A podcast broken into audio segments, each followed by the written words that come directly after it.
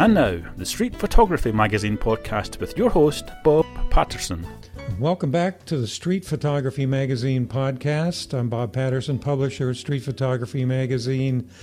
And we have a guest today who's been with us before, Carl Diedolf. He's from he's from up north. He's from Frostbite Falls. No, I'm just kidding. He's from like uh, Minneapolis, St. Paul, right? Twin Cities. Correct. Yep. Yep. And uh, but uh, yeah, Carl's uh, published some very interesting stuff in the magazine, and he just got back shooting a project um, that uh, will be in. Well, as a matter of fact, this podcast is coming out in October, right about the same time his article is coming out in the magazine. So this is really sort of a supplement to the article. He's going to tell the story behind the story of, of what he did and how he did it. So, anyway, I've rambled on long enough. Carl, welcome. Thank you for being with us today. Well, thank you. Good to see you again. Yeah, same here. It's been a while. Yeah, anyway, Carl is, um, he photographed the World Surfing US Open. We actually talked before he went. We helped him try to apply for uh, press credentials. And so he's going to talk about that and doing also doing street photography. You're, you're welcome to talk about the street photography you did there as well. I think it's really interesting. It's particularly your article. You talked about how you um, pulled things together. You, you know, you basically shot in a street style, even though you were doing a project, sports project. But anyway, before we get into that, why don't you tell us a little bit about yourself, how you got into photography, how you started hanging out with surfer dudes.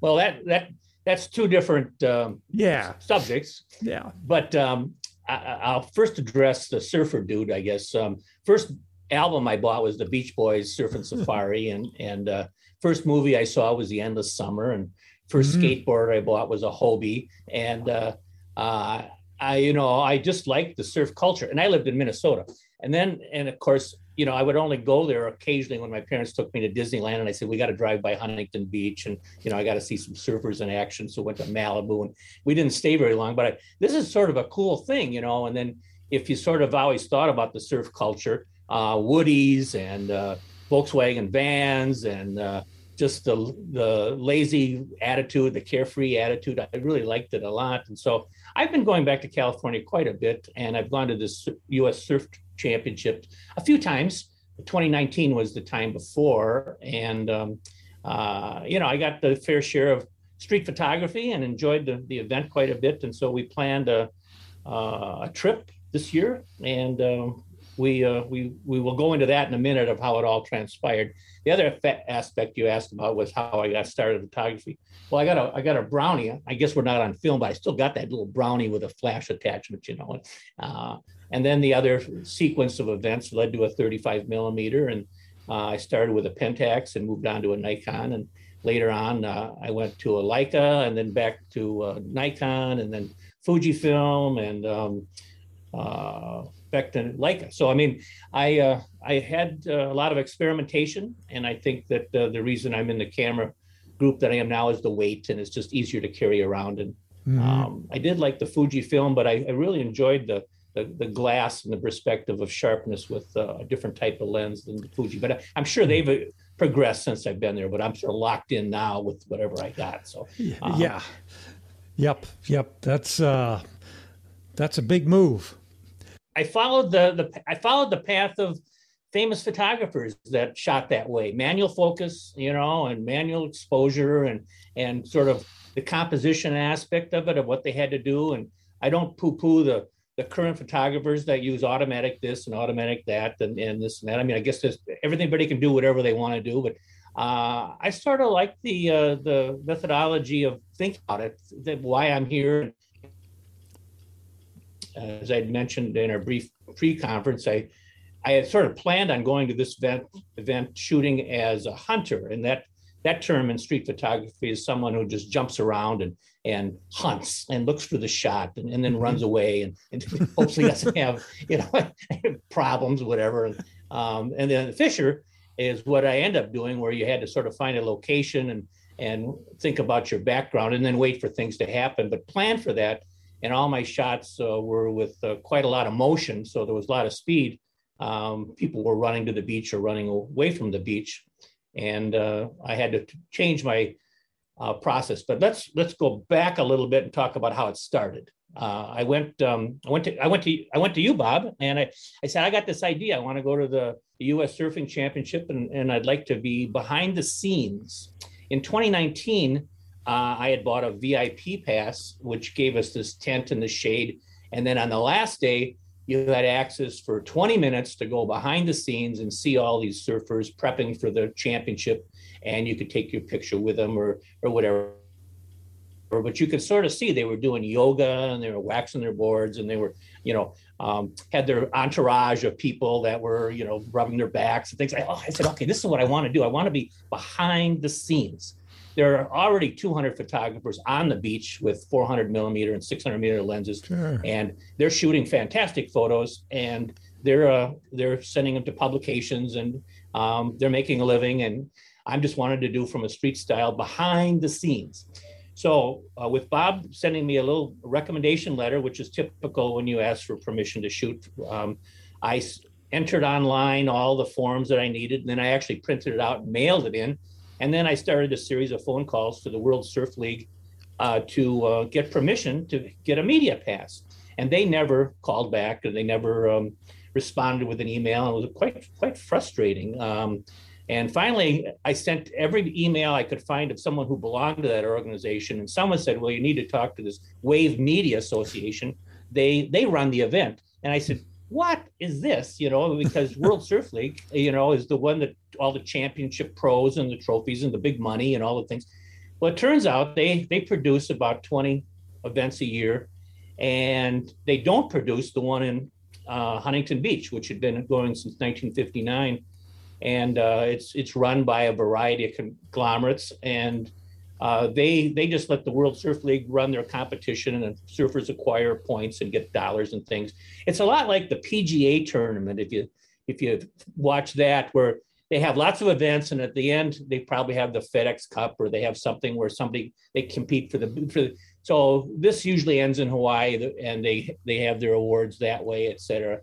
But this one, it's a lot like the Formula One races, where uh, Formula One produces 20 some events a year, and they don't own anything to do with the Monte Carlo Grand Prix. And Monte Carlo owns everything the TVs, the you know the mm. sponsorships. In fact, you know Rolex is a sponsor in Formula One throughout the world and all their races.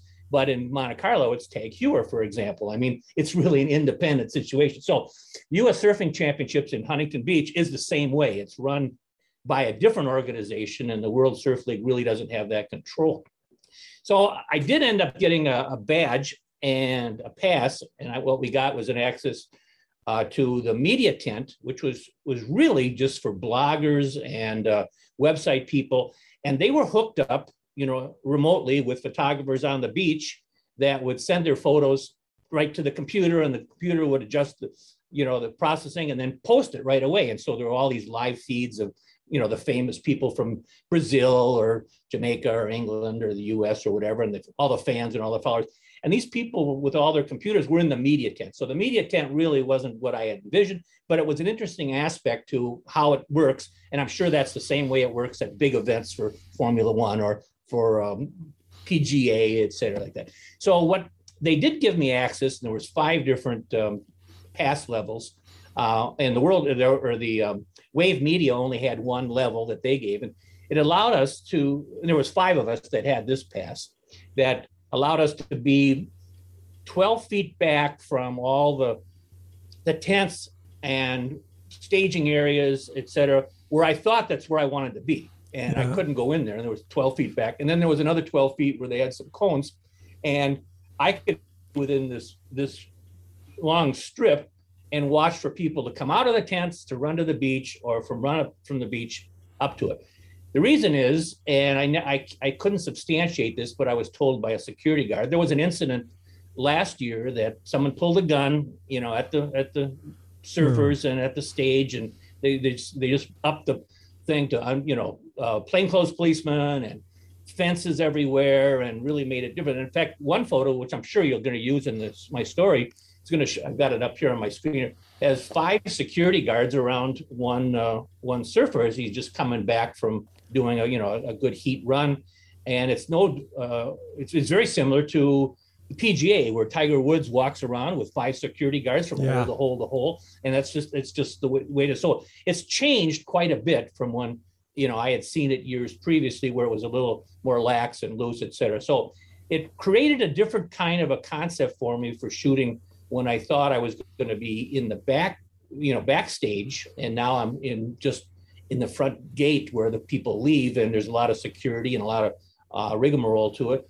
And uh, I had to change my approach. Um, Sean Tucker talks about this in a video. He calls uh, street photographers either hunters or fishermen, hunting or fishing. And, uh, you know, that sort of works for me to understand it a little bit. A, a hunter would be someone that uh, you're you're moving around and you're shooting different scenes and you're asking for permission or you're not or you're you're just uh, waiting to see what happens etc where a fisherman or a fisher uh, is someone who has to who knows what the scene is exactly what the backdrop is going to be and you think differently about um, putting your shot together and composing it because now you have to work within that confines and you wait for the action to take place. And that's how i had to change that which was a drastic change of how i had planned fact i had pretty much just brought a, a flash and I had this 35 millimeter lens. I said, okay, backstage, this is just going to be the right thing for me to sort of see what might go on, and I can be casual about it, and and uh, you know some flash, but mostly not flash, etc. Turns out the 28 was the right lens for me, and that uh, that was the lens I used in 2019 because the scene was just a little bigger to see and anticipate someone running at you all my photos uh, have are in action shots. Uh, I shot fast enough; there isn't a blur, but they they um, they're all in motion, and you just have to shoot, shoot, shoot, shoot uh, to get the, the, scene that you get. And fo- hopefully, there'll be an emotion on the face and be quite interesting background. I always like to have a primary subject and a secondary subject, and the shooting as a, a fisherman. Uh, it allowed me to do that because I could see what the background would, would, was happening, whether it be another surfer or a, um, pedestrian or, or a security guard, etc. Uh, and uh, I'm sure you'll use this other picture too, where this woman with, with had a, a, a Yashica um, medium format camera, and then to the to the right of her in the photo is a is a is a a um, surfer running to get ready to go out and uh, you can see the difference between the fence and the cones and then where these people are. But there's a primary subject in that photo and then there's a secondary subject and it's all part of the story of how i'm i'm conveying it to this particular uh, topic. So it it present go ahead bob. I was just going to say it, it sure worked for you. You say you don't normally do the fishing approach but you know you got a lot of good shots out of it. Yeah i, I yeah, it's not my way to do it normally, but I mean, I was, in fact, I told you before that my, you know, my wife said, okay, you said you were going to do this.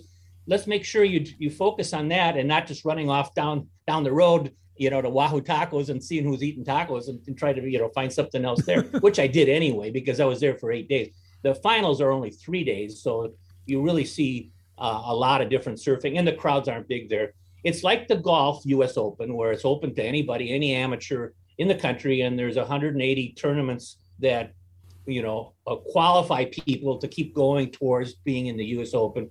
And then when they have it, there's 200 contestants, but there's 30 of them that are the top dog professionals, and they're typically the ones that should be in the finals and, and. It's very rare. I've never seen any, an amateur beat out a professional that makes it a living, you know, touring the world and surfing for for all all that money. Uh, but but anyway, so the surfing on the beach is um, I mean, not surfing though. Taking photos on the beach is a challenge in itself. I mean, people have done it. Um, Gilden, uh, Winogrand, you know, they have beach photos. They went to Coney Island and then they would see these these things. But the sun was intense, and it was, just, yeah. it, was it, was, it was just intense as could be. I normally don't shoot that way. I usually shoot at dusk, and I like to find shadows. And there was no shadows. There was just there was just no shade hardly to to hide in or or find to to um, put together a composition using different types of light. So I had to I had to sort of figure out you know what the main intent is going to be, and I, I of course picked the face. Whoever my main subject would be is the exposure on the face is going to be the, the same thing. And I sort of thought with spot metering that was how I do it, but that just didn't work because the person didn't stay still very long. So you know, I, I went to the next level of a, of a multi um, scan for exposure. But what I found is if I would hold my camera and go around 360 degrees with the sun, what I thought was just straight up ahead, uh, straight up, uh, there'd be a difference of almost two f-stops uh, between north and south of, of, of looking at, at the people where I stood in the very same spot. And east to west was a difference of about two thirds of a stop. I set my uh, exposure compensation at a third and I would adjust accordingly. And once once I realized I was going to shoot to the south, I would have it and, it would, and I would do a test uh, on on some person walking by, and I'd set it to zone typically at seven to ten feet, and then I would I would make sure I'm locked in on the exposure of the face. But it was difficult um, uh, to just you couldn't just shoot. The, the sand reflected the sun, and it was just really it would wash out, and your highlights would just be a mess. So um, you can see from my photos, I, I, typically have the face pretty well controlled. And then there's one photo of a surfboard with a reflection. That one is the one that actually took the two extra stops um, to try to get that reflection off that uh, surfboard. And that happened to be the second subject with it in that uh, in that photo. I said, I used wide primes, and uh, most of the photographers, 200 of them, all used uh, really long lenses, and they they went for a different purpose purpose with that. Uh, I shot uh, auto ISO and what I didn't do, which I, because I brought this 28, the 35, I had a polarizer and I had a three stop ND, but the 28 was really what I needed to shoot with. And I didn't have any filters. And I'm not sure I even own any filters for that one um, as well. So these were are without filters. And I typically shot at ISO 100 or 200. And um, uh, I had to get, uh, you know, some depth of field uh, coverage. so five, six would be the, the widest I shot at and maybe F11 would be the, the most. But the shutter speed typically ran, ran 90 was, uh, was the, the slowest and 350 was the fastest, but I, aperture priority. But, you know, I really got to be the, the, the focus of, of what now, what's going to happen next. So as a fisherman, I'm, I'm sitting there, I'm seeing that, that I don't want that trash can. I, I see, I don't want this guy, but these guys going to come up right this way with all these security guards and I'm going to shoot. There's one photo where I have my hand out as a high five, and you'll see that the, the one surfer is reaching for my high five to give me. I'm holding the camera with the one hand and in the eye, and then the other um, where I'm holding my hand up. And you know, it was it was fun to sort of get that interaction uh, going with with all that. Um, so we did we did succeed in in, in getting, or I did. You know, I say we because I guess I'm royalty. Uh, I did get success in my uh, my photos of the of the surfers, and I I think it was great. It isn't what I wanted to do, so it's a little bit like um, sports photography, but I enjoyed it a lot. And then uh, I would uh, after it would typically end because of the swells. Uh, and the waves would end around 2:30 or 3, and then I would go up to uh, Main Street and the PCH and and hang out and shoot passerbyers, amateurs with surfboards or wakeboards and uh, people with dogs or bicycles, uh, funny looking people. Uh, the crowds were immense. They, uh, you know, they said 500,000 people for the eight days and about 150,000 on the on the last day. In 20, 2000, in 2000, 2013, they used to have concerts on Main Street after after the event and uh, I don't know who was playing, but it uh, it was it was really rowdy, and they had this VIP section, and the fans didn't like that some people had chairs and some people didn't, and so they pushed the stage. The organizer said that um, uh, the band won't go on unless you all back up, and they didn't back up, and they broke windows in Huntington Beach and they looted stores and they did it. I mean, again, you get this mass crowd yeah. and you get some band that probably wants to make them really go. There's no alcohol on the beach. So going down Main Street, there's probably 20 bars uh, uh, down Main Street. And, you know, the crowd gets a little loose. And uh, I, I wasn't there at that time. And I never heard of that, but I, I read that in Wikipedia. So that's my source for that story. But, um, uh, and the gun thing this last year was a source was the security guard, but they clearly did had have plainclothes policemen and wire fences and really separated everybody from the photographers, unless you were with Vans or you were with uh, Getty or you were with um, uh, IMG or, or some other where they had different passes. And I was also disappointed that even though I had filled out for World Surf League, I, I checked the box. Yes, I want to do skateboarding, and yes, I want to do BMX. I was only limited to the surfing venue, and they're all there in a close proximity. And when I went over, when I went over to the skateboard place, they said, "Well, that badge doesn't get you in. You need to get that from Vans. Vans is the the sponsor, the title sponsor of the Vans U.S. Surfing Championship." And I think there's just no way you're going to get it on, you know, the Saturday, you know, of the event.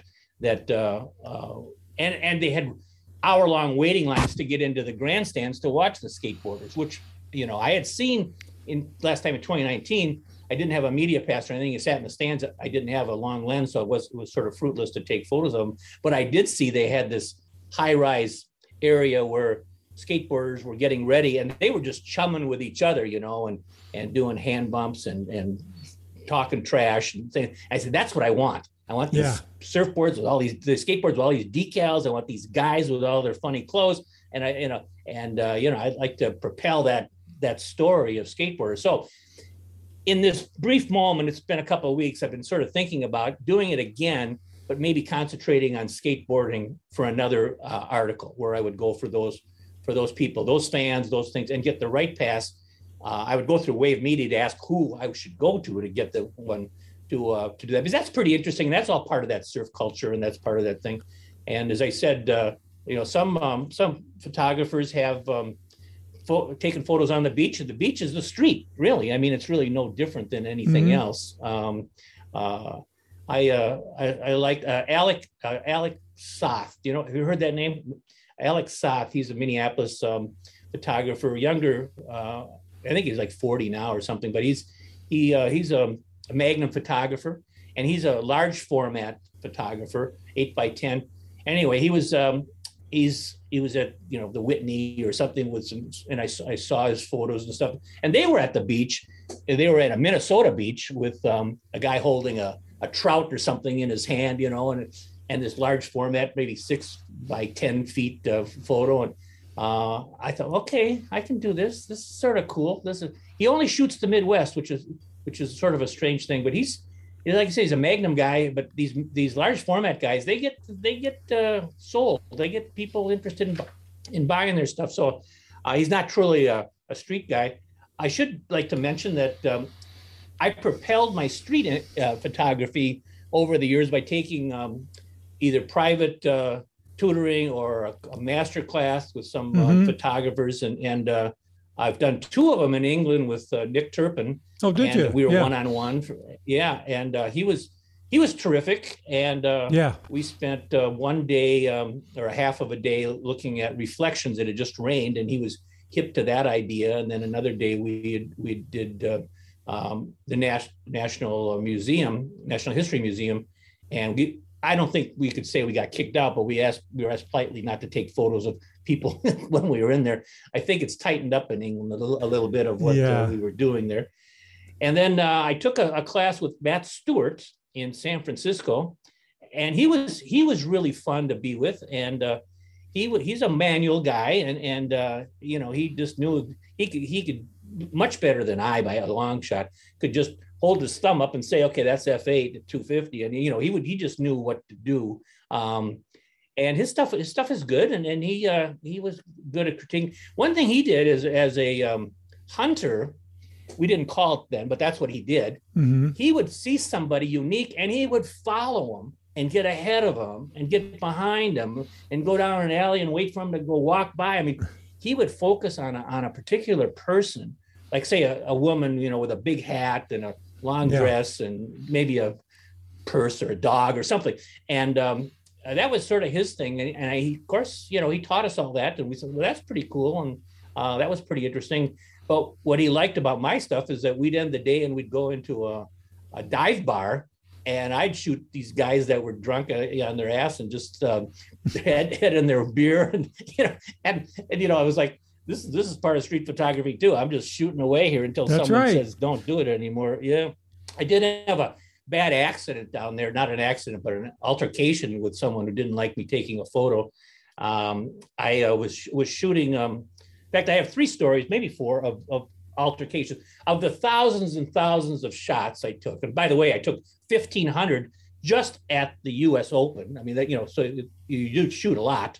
Um, that I was in San Francisco and I came out on on Market Street and it was across the street and I could see this woman sitting in a um, wheelchair with a blanket over her legs and she was a drug dealer. And, and, and people would come by and this this one lady of the night came by and gave her a 20 and, and she pulled a packet out and gave her to this thing. So i thought i'd get a little closer. I said this is my kind of edgy stuff that i like. You know this, i'll get uh-huh. close to this thing.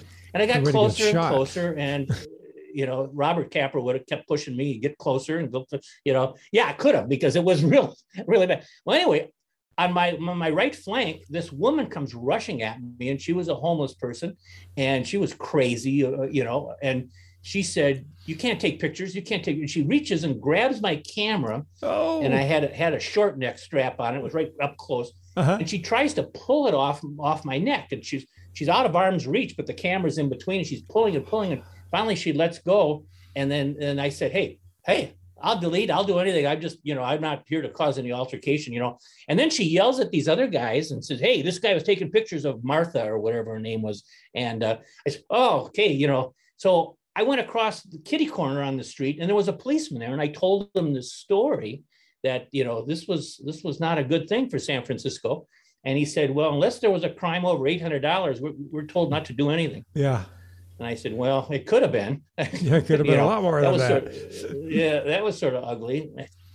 And then uh, another time in Huntington Beach, actually, uh, probably around 2015 or so, um, there's this young kid on a skateboard, uh, and I think it was like a, well, I want to say it was a pink skateboard, or else it had a pink paint on their decal or something. And then he had a pink ice cream in his hand, and uh, I thought, okay, well, this is pretty cool, and I'll I'll, I'll mm-hmm. shoot this picture of this kid. And he just, and he was pretty young. I bet he was 12 or something, 12 or 14 with an attitude.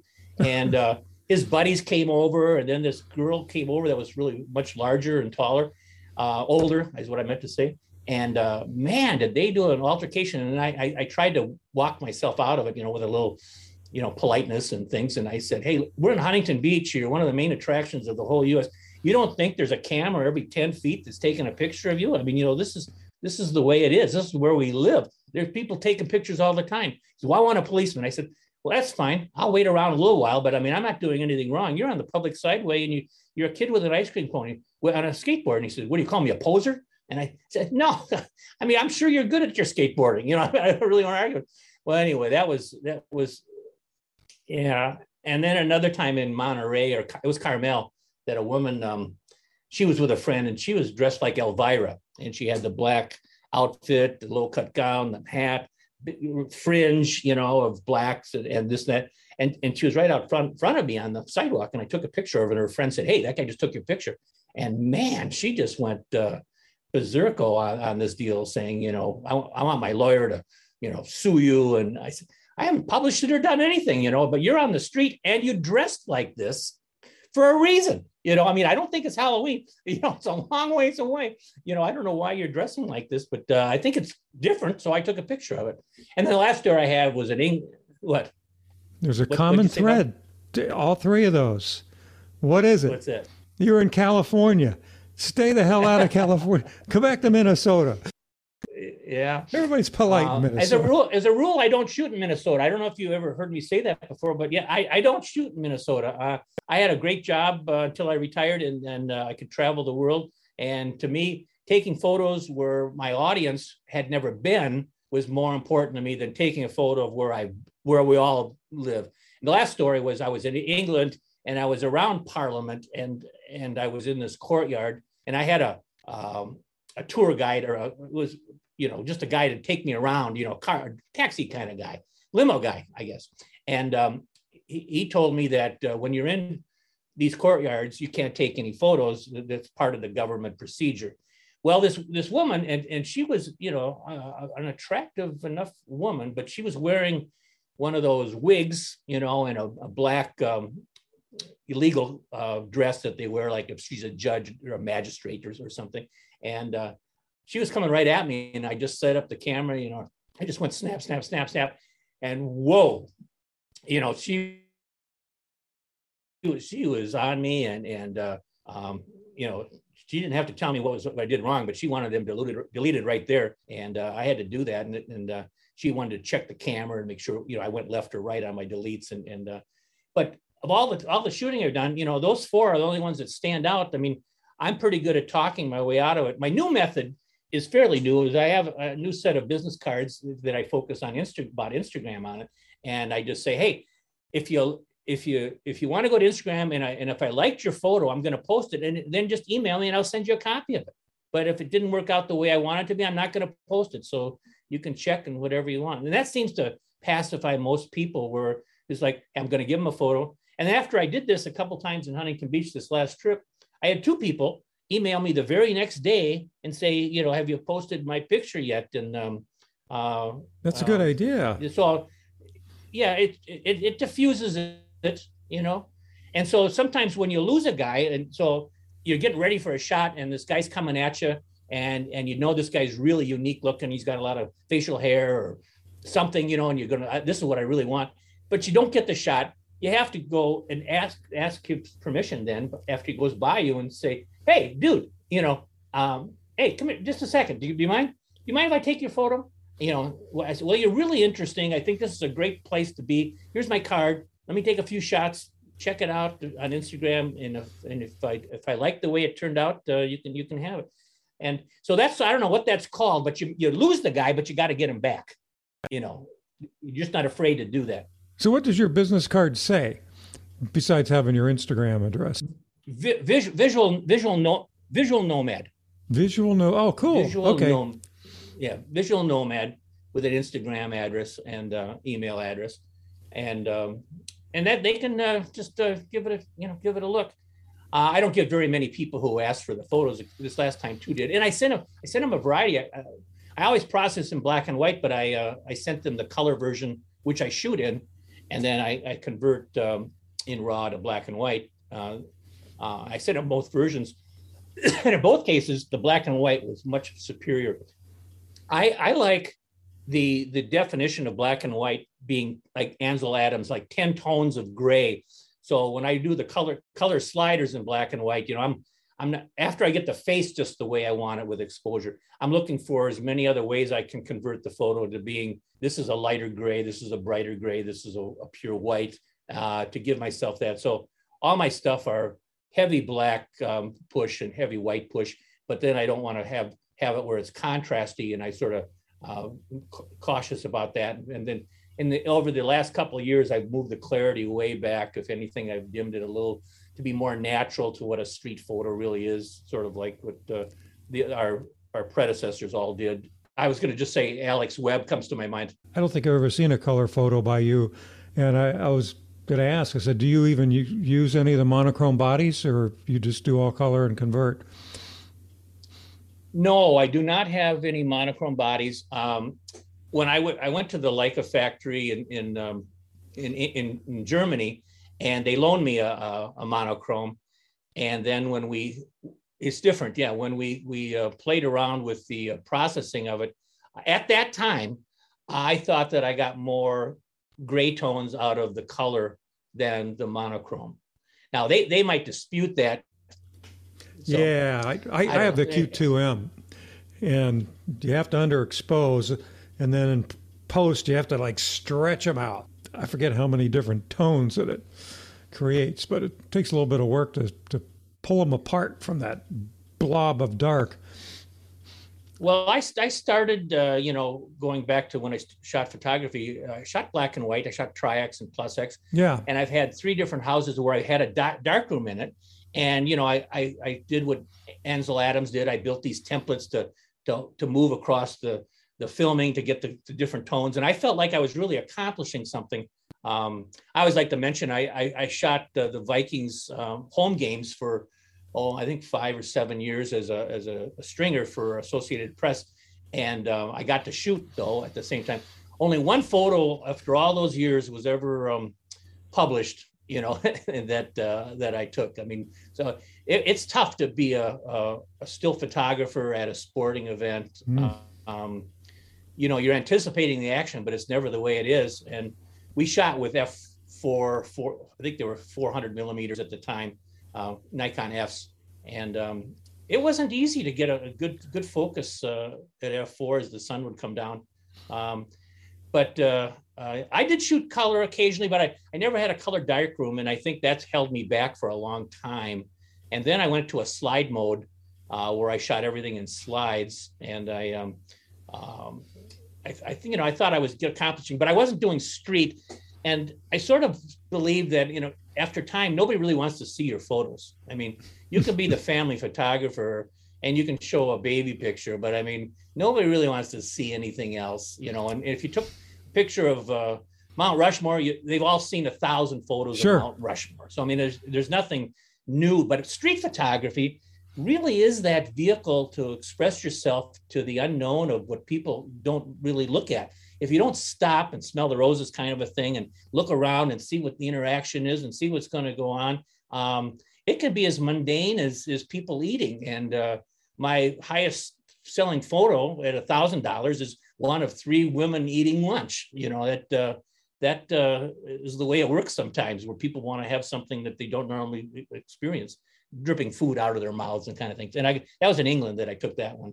And actually, I won a ribbon at the Minnesota State Fair, and they they were selling it, and so I sold it a bunch of different times at a thousand dollars. But that's the most I've ever had. I was telling you who I was taking um, uh, some master classes. I took three from Thorsten von Overgaard. He's a, a Leica kind of guy, and he he. Uh, he did well with me in Paris, and uh, that was really a fun way to get to understand street and Paris. And it was before all the rules about shooting people and, and things. I haven't been back to Paris in a number of years, but I, I think it, it gives you that. You go up to Montmartre or something, and you know you, you could be in the 50s taking a photo, and yeah. it's really fun to sort of have that uh, background. Um, uh, Valerie Jardin, who you've had on your your blog, uh, sure, yeah, she's before. local for you. Uh, yeah, yeah, she's local for me. I uh, took a class with her, and she we have a, a, a street photography group that meets every month, and she comes to that quite a few times and typically talks about her uh, master classes or her new books or whatever. But I mean, uh, she does. She's a she's a, a monster uh, on silhouettes, and uh, she's certainly good in in Paris and in other places. And then uh, James Maher, you know him in New York, um, M A H E R. He's a street photographer. Um, I took a, a, a private class with him, and then I joined his online group of critiquing and then uh, I did a, um, a, Bruce Gilden for five days, and uh, that was in New York. Um, and he he was tough, and he he made uh, some of the some of the female photographers cry. I mean, you know, like yeah. just saying, "Don't come back unless you know how to use your camera," and, and stuff. I mean, he had no time for the amount that he charged. He could have been, I think, a little better, but I think we learned an awful lot, and uh, uh, he and I got along pretty well. I picked a topic of going to um, uh, pawn shops and um, uh, liquor stores and, and watching the people come and go of those things. And, and of all his years, he had never thought of that. So I think that was sort of interesting to him. Is that, well, that's, there's, there's probably something there, you know, especially later in the day. And then I, I did a uh, session with a guy, Brian Lloyd Duckett in um, England. And he has a lot of videos on street photography and books and things like that. And uh, he's a, uh, he's trying to make a living, you know, at teaching street photography. I mean, it's, they got so many good places to shoot there in Soho and et cetera. So, I mean, he, he can probably get a class and he does it every week. He goes to Venice a lot too. They, they do Carnival. Um, and I'd like to do that uh, as well. I think the costumes are unique. And again, it was the timeless with the, uh, the setting and stuff too. You're not just shooting 2022, you know, you could be shooting 1940 with those sure. costumes or something. Yeah, yeah, yeah. We're going to we're going to Spain in a couple well next week actually.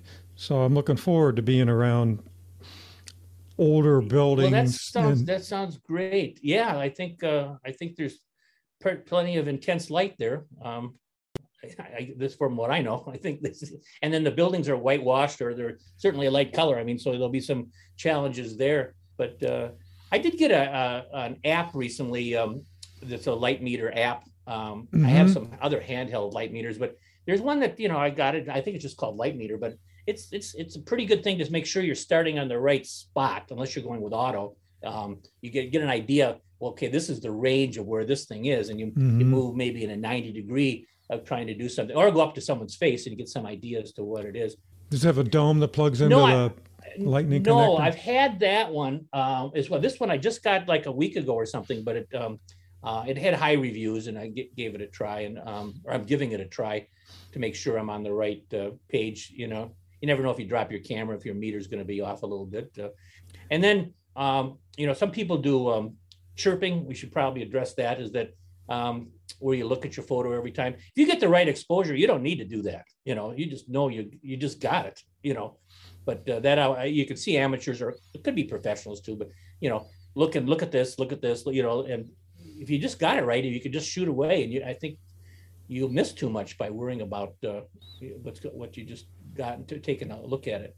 Um, so uh, I've been influenced by um, uh, Elliot uh, Elliot uh, Erwitt, uh, Mhm. Winogrand, I mentioned Bresson, Meyerowitz, uh, Friedlander. Um, I just saw, I just studied Friedlander just recently a little bit more. You know, he's he's sort of pretty cool. Um, uh, Avedon, um, Robert Frank. Um, when I was in college, I mean, he was he was the photographer hero and um, social injustice or whatever. I, that's what I call his work. I mean, you know, he was trying to point things out. Um, uh, were going on. Brilliant, you know, brilliant. Uh, you know, you know, people on the bus, or I mean, just the American flag waving uh, in, you know, during a parade or something. Uh, I mean, these are lifelong impressions that he's made on photographers, and um, uh, I, have his his book, of course, and and. Uh, um, I, I think that was a pretty big influence to, to keep to keep shooting and to, to keep thinking about.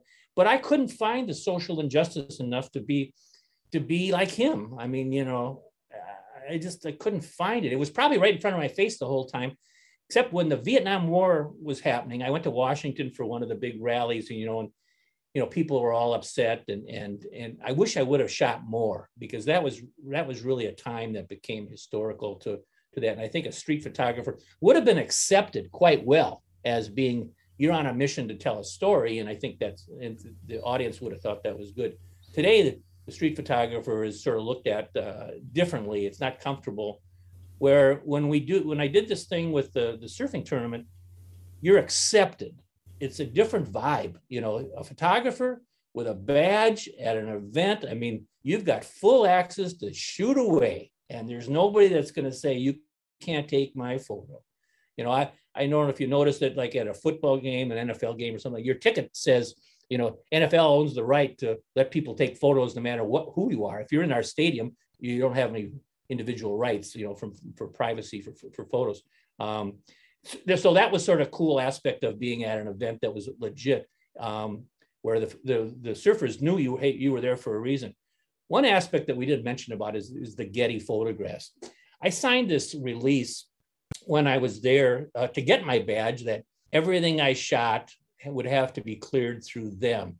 And they gave me an exemption for your magazine. Uh, and they were happy with that. And we have to send them a copy of it. And, and I can go forward, I think, from there. But commercially using it, um, man, Getty seems to be in, in control of, of they these are things. large and in charge. Yeah, that uh, that uh, that seems to be the way to way to go. Um, but I'm not. I didn't read the print, so I don't really know. But I I just know that I saw the part about you can't use it commercially, which I don't do anyway. I mean, Mm, yeah. um, I don't think there was anything worthy of that. I think I like I like what we're doing here. We're telling the story. Frustrated photographer now having to fish instead of hunt, and uh, uh, he didn't get what he, he thought he wanted, where he was going to be behind the scenes and be buddy buddies with these guys and offer to send them photos and you know all that kind of stuff didn't happen. It was uh, it was really uh, really nothing. But uh, I like uh, I like going to California. I like that surf culture. I like um, um, the surf situation. You know, I think my best photos. I did a book, uh, an ebook on Surf Surf City a couple years ago. All my best stuff is done in the winter months when hardly anybody's on the beach, and uh, getting up early because the sun comes up early and shooting um, the people um, um, walking on the beach with surfboards or running on the beach or or or sitting on the beach with a fire or something. You know, I think um, uh, it's a different time. It's a different way to do it, and um, uh, it's just just different. Um, so that- all my stuff in that book was was from winter shootings, which I used to go every every January to uh, to Huntington Beach and stay for a week. Uh, my work allowed me to do that, and so I would always stay right on the beach and, and do that. So uh, we had talked briefly about the California excursions, but I went to Dana Point and Laguna Beach and Manhattan Beach and Hermosa, Redondo, um, Playa del Rey, San Pedro, uh, Long Beach, went to Catalina. You know, I mean, yeah, we got to see all that stuff, take pictures of uh, people and things, and uh, it was it was friendly. I didn't have any uh, altercations, but street photography is different today.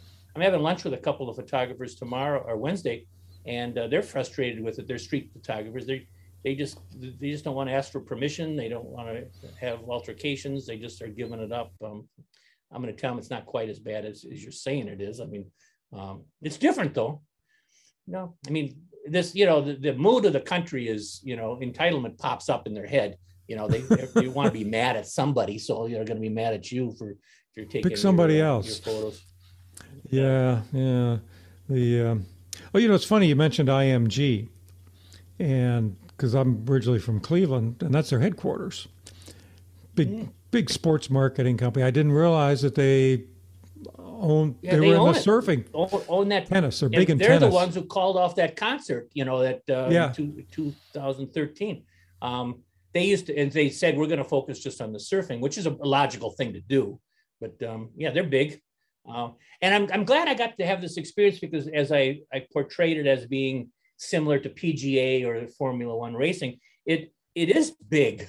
you know, this organization, World Surf League, is really big, and uh, um, they have lots of people who watch it. In fact, um, I don't know. I, I, I, now I'm fishing for my statistics, but I mean, they get a lot of viewers online. Uh, uh, they broadcast every week live from some. Part. They were in Tahiti um, uh, this last weekend with a surf tournament that I was watching. Um, better waves. Huntington Beach is not known for their waves, and uh, you know, but they people have to be pretty good at doing their their tricks. It's big and wide open, lots of places to park. Yeah, and they get on the pier and they can watch it. There's in fact one thing that's that's is underscored that hardly ever gets mentioned is that Vans, the the, the, the clothing and and sure uh, shoe company, they sold out to another company at some point, and um, Van Doren, which is the the family name of the guys who started Vans, they uh, they're still involved in um, in the aspect of this event some in a way. They provide, if you can picture this, there's this big Vans tent, as big as any tent at the Super Bowl selling regalia. They sell their clothing and their shoes and their tents and all this thing.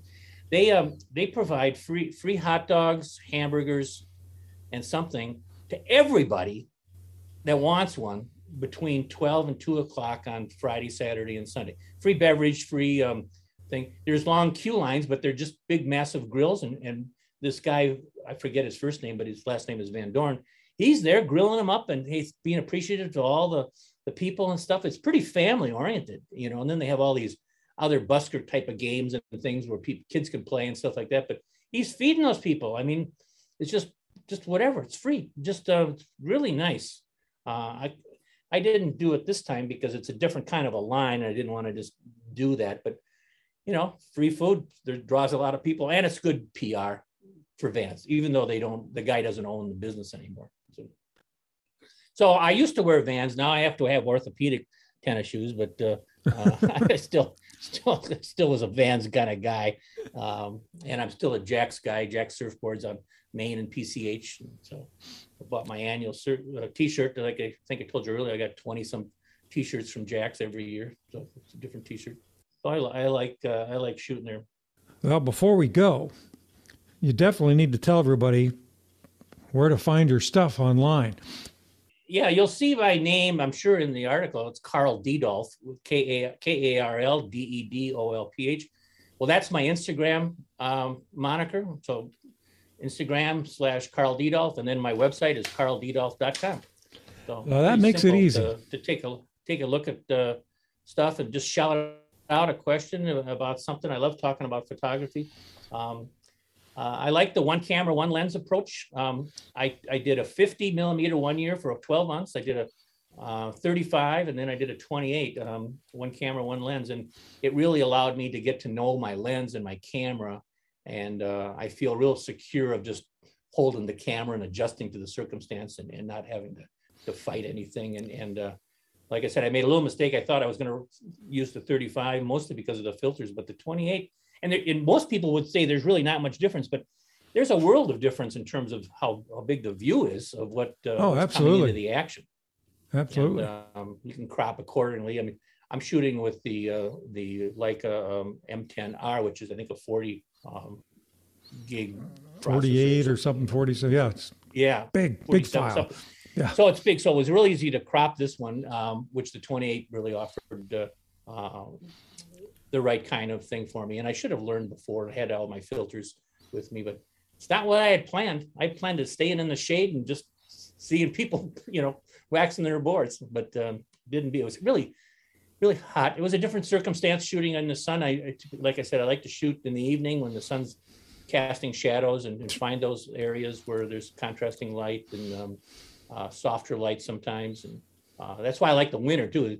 Uh, the the sun comes up early, but the sun goes down early, and so you can be out at five o'clock uh, yeah. and shoot, and you'd be right in the action. I mean, you know, without worrying about going to bed or anything. You know, you can just enjoy the shooting. Anyway, I enjoyed this. Um, I, I look forward to more of your your stuff that you're doing. I, I wish you luck in the continuation. I think you got something going. I think it's great.